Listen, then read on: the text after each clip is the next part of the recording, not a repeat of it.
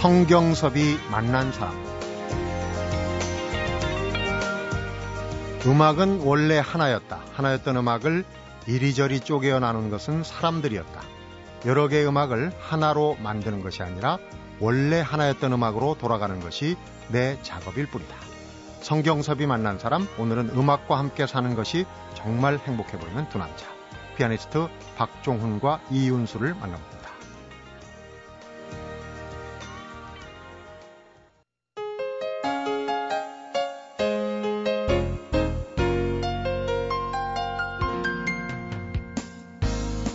오늘 스튜디오에 정말 잘생긴 중년 남자 한 분, 청년 한 분, 두 분이 나오셨습니다. 아주 스튜디오가 꽉 차는데 보이는 라디오라면 어땠을까 하는 생각이 얼핏 듭니다. 두 분 안녕하십니까? 안녕하세요. 안녕하세요. 네.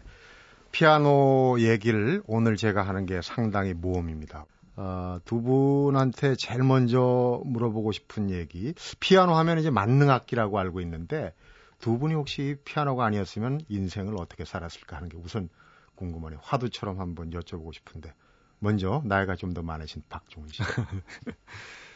뭐 글쎄요 음악을 했으면 다, 른 거를 했을 것 같아요. 저는 원래 작곡가가 되고 싶었거든요. 네. 네, 근데 곡을 제가 쓰는 것만으로는 좀 성이 안 차 는 그런 게 있더라고요. 방송 진행도 좀 하셨어요? 네네네 KBS FM 제가 지금 음, 1년 동안.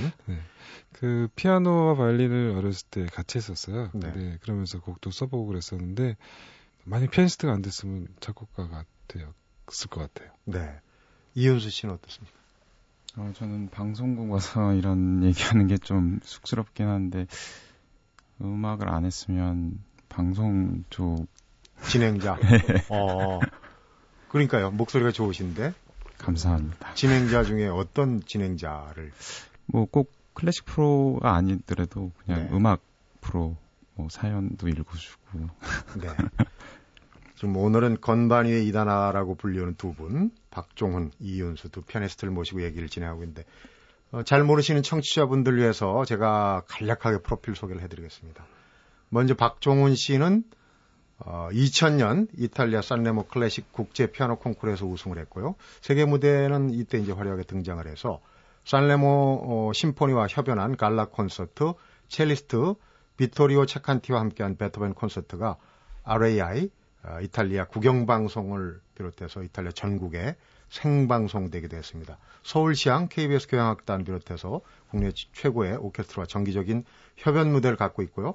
세계 50여 개국의 이 연주 여행도 다니면서 뉴욕타임스의 버나드 홀란드는 박종훈에 대해서 그의 연주는 놀라운 개성, 우아한 음악성이라고 평한 바가 있습니다. 그리고 같이 나오신 이윤수 씨, 어, 박종훈 씨보다는 한 10살 정도 아래신데, 어, 10살 때 피아노를 시작해서 14살에 독주회, 오케스트라 데뷔 분회를 가졌다고 합니다. 피아노 신동이라고 불리울 정도라고 생각이 드는데, 18살 나이에 이탈리아 부조니 콩쿠르 세계 부문에서 특별상을 받았어요. 어, 유럽 데뷔 무대를 열면서 세계 각지에서 연주 활동을 하고 있는데 2007년에는 앙상블 디토의 원년 멤버로 활동을 했습니다. 난치병 어린이들 돕는 연주에 참여한 바도 있고요. 최근에는 몽골 선교 기금 마련을 위한 이윤수 라이브 레코딩 한정판을 제작하기도 했습니다. 두 분 공연이 곧 있는 걸 알고 있어요. 네, 11월 9일 날 이번 새로 개관하는 예술전당 챔버홀에서 네. 저희 둘이 같이 무대를 꾸밉니다. 그런데 이제 청취자분들이 우선 궁금해하실 게 두 분에 대한 궁금증도 있겠지만은 어, 피아노 듀오 연주가 어떤 건지 저만 해도 사실 좀 귀에 생소한 부분이 있거든요. 박종훈 씨께서. 아, 네. 저희는 어, 글쎄요. 피아노 듀오 하면 일단 피아노 두 대를 가지고 연주를 합니다. 근데 보통 피아노 한 대에 앉아서 둘이 연주하는 거는 연탄이라고 하고요. 연탄이죠. 예, 네. 예. 저는 각자 하나의 피아노를 하나씩 각자 갖고 각자 따로따로. 연주를 모든 곡을 두오로 하는 건 아니고요. 음. 솔로도 같이 연주를 번갈아가면서 하고 두오도 연주를 하고 그렇게 될 겁니다. 두 분이 피아노 듀오 첫 공연 아니겠습니까? 저희 저희 둘이 하는 첫 어, 공연이죠. 첫 공연이고 각자 이제 활동을 하시다가 네. 첫 듀오 공연을 하시게 됐는데 그러니까 이제 청취자분들이 그 두 분의 첫 듀오 공연을 어떻게 봐야 되는지. 글쎄요, 뭐 기대를 많이 해주셨으면 좋겠어요. 근데 저희 원래 피아니스트라는 게 피아노라는 악기가 둘이 같이 하는 경우가 그렇게 흔치는 않잖아요. 네. 그래서 솔로 악기고 각자의 개성이 굉장히 뚜렷할 텐데 그거를 어떻게 처음으로 만나는 두 피아니스트가 잘 소화해낼 수 있는지 글쎄요 그런 쪽에 집중적으로 관심을 주시면 더 재밌지 네. 않을까 합니다. 얼마 전에 보니까 이제 피아노 거장 블라디미르 아시케나지 부자 두 분이 네. 이제 피아노 듀오를 공연 내한 공연을 하셨더라고요. 네. 그러니까 흔치 않은 경우였는데 듀오를 하게 되면 아무래도 여기 이제 부자가 아니고 두 분이서 이 교감이랄지 이제 마음이 잘 맞아야 될 것 같은데 두 분이 우선 어떻게 만나게 되셨는지 궁금해요. 나이 차이도 좀 있으신데. 처음 제가 형을 만난 거는 그 공개 방송에서 그땐 같은 무대에서 연주를 했는데 같이 그땐 듀오를 하지는 않았었고요. 만났고. 예. 네, 그래서 뭐 자주 만나고 뭐 의견 교환 많이 하고. 음. 아무래도 또 한국에 자주 안 나오고 또 저도 한국에 있는 시간이 1년에 한반 정도밖에 안 되다 보니까 시간이 엇갈리면 힘들더라고요. 네. 네. 마음에 맞는 사람, 듀오를 할 정도의 마음에 맞는 사람을 찾기는 어떻습니까? 쉽진 않을 그게 것 같은데. 쉽잖아요. 근데 네. 그 피아노 듀오뿐만이 아니라 실내악 이렇게 같이 연주를 할 때 음악적으로 물론 맞아야 되는데 네. 음악보다는 인간적으로 맞아야 되는 것 같아요. 음. 그래서 그 인간적으로 맞는 사람이라는 거는 음악이랑 관계없이 조금만 얘기를 해보면 그좀 와닿는 게 있어요. 그래서 네. 역시 그 같이 연주를 하고 같이 호흡을 같이 하는 거잖아요. 같은 음악 속에서. 네. 그게 사람의 성향이 안 맞으면 힘든 것 같아요. 네. 일단 그 두 분 중에 피아노 연주를 한번 들어봐야 될 것 같은데 두분 네. 중에 어, 박종원 씨의 연주곡입니다. 먼저 파가니니 대연습곡 5번 사냥 이 곡을 우선 한번 감상을 해보시도록 하겠습니다.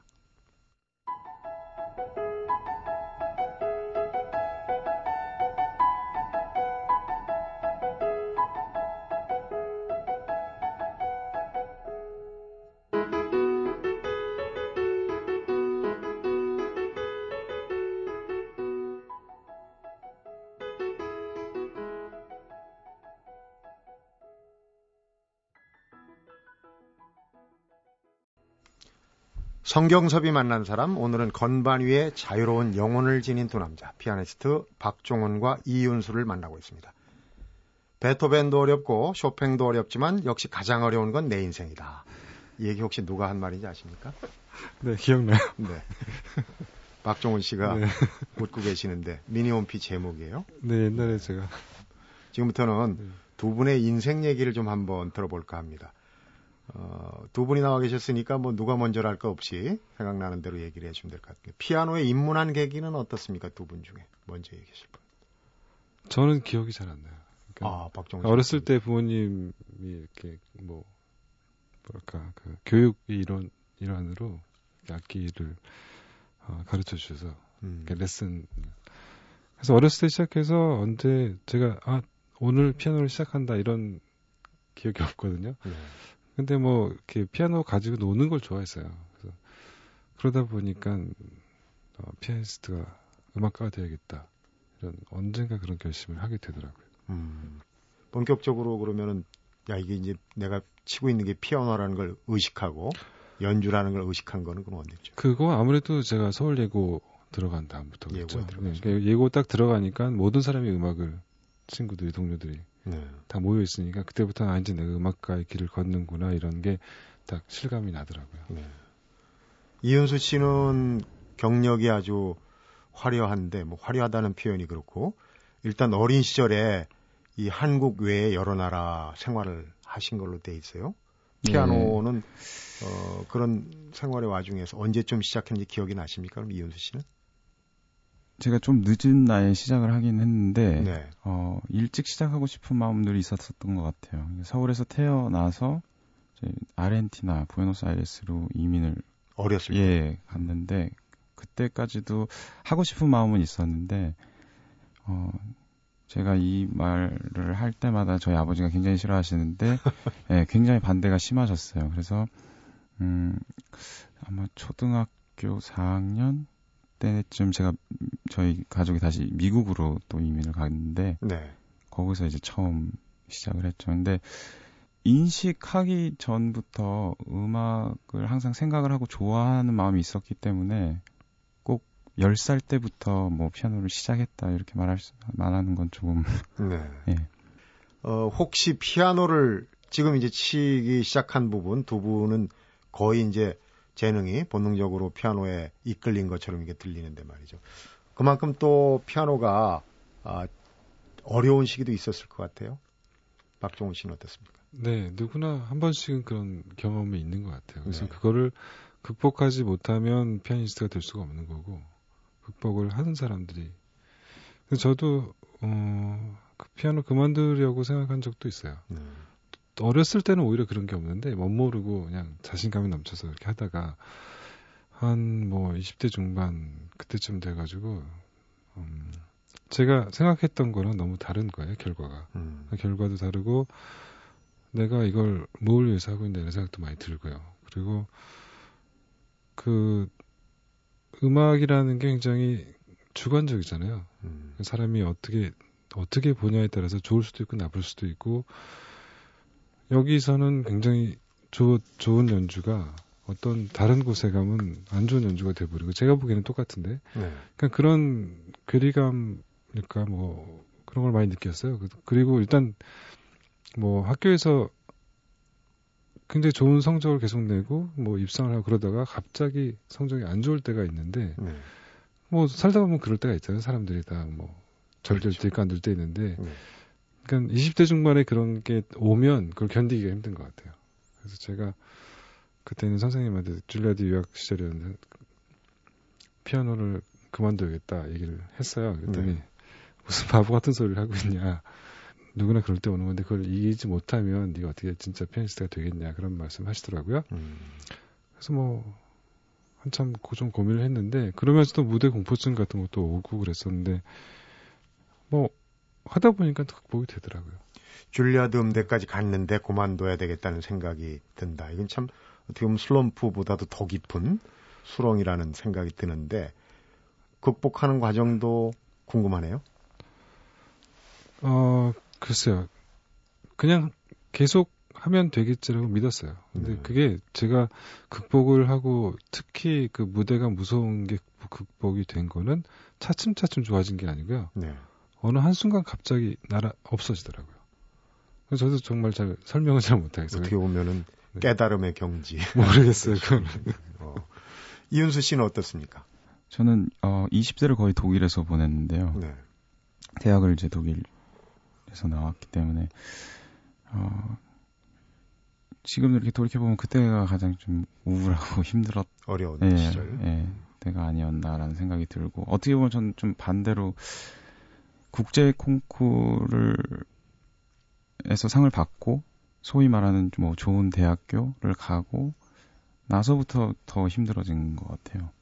18살 때 예, 이탈리아 부조니 콩쿠르 세계 부문 특별상을 탔어요. 예. 그 아마 그때 어간이었던 것 같네요. 말씀 듣고 보니 그 이후에 예, 그러니까 그 국제 콩쿠르로 인해서 뭐 뭐가 어떤 세상이 펼쳐지고 그 다음에 이 학교를 가서 어느 스승한테서 배워서 이 학교에서 내가 배울 수 있는 그러니까 그런 인식을 하기 전에 그냥 어떻게 보면 받게 되고 그다음에 가게 되고 하다 보니까 스스로 결정을 하고 인식을 하고 아 이게 나 나한테 맞나 안 맞나 이런 생각 없이 네. 그렇게 되다 보니까 조금 후회는 아닌데 조금 우울해지고 아 이걸 내가 이렇게 하는 건가? 그러니까 지금 돌이켜 보면 그때 조금 제 자신한테 조금 더 너그럽고 조금 더 여유가 이- 있었었다면 음. 어 저한테 조금은 더 맞는 결정을 내리지 않았었을까라는 생각이 들어요. 박종훈 씨처럼 어느 순간에 이렇게 확 깨달음이 오신 그런 경험이 깨달았다는 이야기. 어쨌거나 어느 부분 제 스스로 자, 자아라 그러나요? 그를 조금 내려놓게 되면서 어, 찾게 된 것 같아요.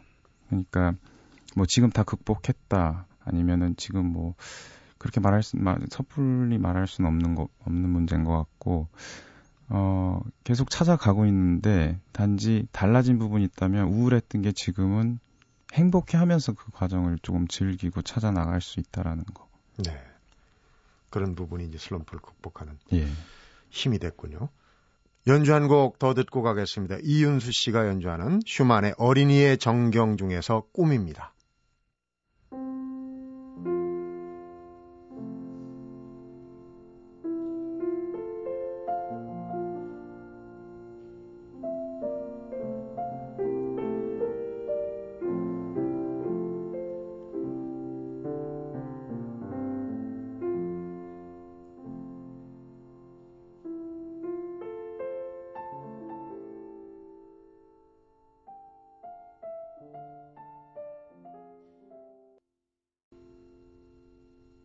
성경섭이 만난 사람, 오늘은 주저함이 없는, 겁 없는, 그리고 거침없는 한국의 두 남자 피아니스트 박종훈과 이윤수 함께하고 있습니다.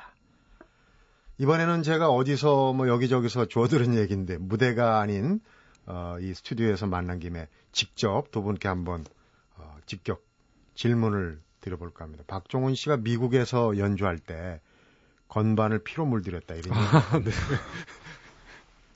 아, 제가 그 새끼 손가락이 좀 뭐랄까 저는 그 피아노를 치면서 신체적으로 뭔가 문제가 있었던 적이 한 번도 없어요. 그러니까 네. 팔이 아픈다든가 뭐 음. 어디가 결린다든가 그런 건 정말 행운이라고 생각하는데 양쪽 새끼 손가락이 되게 약해요. 어, 새끼 손가락이라기보다는 손톱과 손 살 사이가 잘 사이. 벌어져요. 어, 그래서 지난 9월에도 이게 이렇게 돼가지고 굉장히 힘들었는데 그때 프로코피에프 소나타를 쳤는데 프로코피에프 소나타는 굉장히 그 타건을 많이 해서 무리가 힘을 많이, 많이 줘야. 되는. 근데 그거를 너무 의욕적으로 연주를 하다 보니까 이게 벌어진 게 아니고 터져 버렸어요. 그래가지고 양쪽 새끼손에서 피가 나는데 이거를 그렇다고 연주를 중간에 멈출 수도 없고 그래가지고 7번 그 사목장까지 다 연주를 하고 나니까 피아노 건반이 완전히 빨갛더라고요. 음, 근데 피가 굳잖아요. 그렇죠. 그 다음에 안 지워지는 거예요. 그래서 연주를 중단하고 물수건 이런 거다 갖고 간 사람들 다 이렇게 닦은 다음에 다시 연주를, 다른 연주를 했습니다. 참 그런 경험을 갖는 것도 사실은 드문 경우인데 그래서 네. 결국은 다 닦아내고 연주는 마무리하셨겠죠? 마무리는 했지만 그 다음 연주가 굉장히 힘들었죠. 그- 이제 그때는 아픈 것도 모르고 그냥 했는데 한번 그러고 쉬니까 음. 진짜 아픈 거예요. 그런데 피아노 연주자한테는 네, 엄지건 검지건 뭐 새끼 손가락이 다 생명 아니겠습니까? 그렇죠. 그런데 그런 그 핸디캡을 안고 연주를 하시다 보면 조심해야 될 부분이 많을 것 같아요. 생활하면서도. 생활하면서 조심해야죠. 근데 어, 그 모르겠어요. 윤수 씨는 얼마나 조심하는지 모르겠는데 저는 조심을 안 하는 편이에요. 그래서 음. 항상 뭐 까지고 뭐 난리가 아닙니다. 두 분 얘기를 듣다 보면은 역시 이 어느 한 분야에서 경지를 이루는 과정에서 참 어려움이 많구나 하는 거를 새삼 느끼게 되는데 두 분 다 이 세간의 평도 그렇지만은 또 제가 얘기를 들어봐도 그렇고 어떤 틀 안에 가둬두기에는 좀 그릇이 남다르다 하는 생각이 들어요.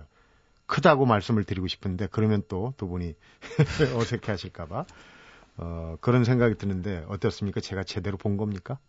그래서 이게 커서 그런 건지 어떤 건지 모르겠는데 어쨌든 전 그냥 어, 성격 자체가 어디에 갇히거나 이렇게 뭘 정형화하는 거를 별로 좋아하지 않는 것 같아요. 네. 근데 그렇다고 해서 음악을 해석할 때도 그런 게 나타나는 것 같지는 않고요. 그건 좀더 다른 문제인 것 같고, 그러니까 음악가는 이렇게 살아야 된다. 아니면 뭐 음악을 전공한 사람은 이런 길을 간다. 이게 굉장히 일반적인 특히 우리나라에서는 음. 그런 게 있잖아요. 근데 네. 그게 너무 정해져 있는 것 같아서 그래서 그게 저한테 잘 안 맞는 것 같아요. 박종훈 씨는 지금 장르도 넘나들고 있단 말이에요. 네, 저는 넘나들고 싶어서 넘나드는 거 아니고 그냥 하고 싶은 음악을 하고 싶은 대로 하다 보니까 그렇게 된 건데. 재즈도 하고 팝도 하고 그러시는데. 네, 그래서 그거를 저는 다른 사람들은 제가 뭐 욕심이 많아서 의욕이 많아서 그러니까 많은 장르를 하는 게 자체가 목표인 것처럼 보일 때가 있어요. 근데 네. 절대로 그런 건 아니거든요. 음. 하고 싶은 거 하다 보니까 기회가 돼서 해서 반응이 있어서 또 하고 그러다 보니까 이렇게 된 건데 음. 그래서 그거를 어떻게 가둔다는 거에 대한 그거를 못 견디는 것 같아요. 음. 그러니까 가두는 사람들은 아 내가 클래식을 전공하고 연주를 해왔으니까 이제 이건 하면 안 된다 이런 생각이 있잖아요. 근데 왜 안 될 이유는 없잖아요. 음. 지금 박종훈 씨 얘기를 듣다 보니까 어떻게 하다 보니까 이제 잘하게 됐다는 얘기인데 그, 그 얘기가 생각납니다. 공부가 제일 쉬웠어요. 농담입니다. 이윤수 씨는 디토에 계속 머물렀다면 아무래도 음악적인 성취는 좀더 어, 지금보다 더 커지지 않았을까 하는 생각 들거든요. 예. 속물적인 질문인지 몰라도. 음, 예, 그런 말씀들 많이 하시고 했는데 그때 자진해서 나왔던 거고 아마 있었으면 또 나름대로 또 같이 또 실내악도 하고 하면서 좋은 기회들이 많이 있었을 것 같은데 그런 면에서 좀 고집불통인 데가 있는 것 같아요. 네. 그러니까 하고 싶은 거에 대한 그러니까 형도 그러셨지만 저도 어떤 틀 안에서 이거는 되는 거고 이건 안 되는 거 그게 아니라 어떻게 보면 음악 하는 거 그다음에 연주를 하는 것 자체가 개개인의 삶의 반영이잖아요. 네. 근데 이게 다 다르기 때문에 맛이 있는 거고 음. 다 다르기 때문에 또 대중들도 고르실 수가 있잖아요. 아 이거 나, 내 취향에 맞는 거고 음. 이게 좋은 거고. 근데 만약에 이게 너무 한쪽으로만 치우쳐져 있으면은 음, 좀, 다, 좀 그래서 좀 더 다양한 네. 그런 것을 좀 시도하는 그런 정신이 있는 것 같아요. 네. 일단 얘기를 쭉 들어보신 청취자분들이 판단하시겠지만 두 분은 서로 어, 안 가진 것에 대한 그 보완이 보완성이 굉장히 큰 것 같습니다. 그래서 듀오 또 이제 연주를 하시게 된 것 같고요. 두 분이 서로 이렇게 피아노가 원래 화음의 이 악기 아니겠습니까? 네. 화음을 중시하는 두 분이 아주 그 듀오 연주가 기대가 되고 아주 딱 맞는 두 분이 만나셨다는 그런 생각을 오늘 어, 갖게 됐습니다. 오늘 말씀 잘 들었고요. 두 분이 연주에 아주 큰 성공 거두기 바랍니다. 고맙습니다. 감사합니다. 감사합니다. 성경섭이 만난 사람, 오늘은 음악과 함께 사는 것이 정말 행복하다는 자유로운 영혼의 피아니스트 박종훈과 이윤수 함께 했습니다.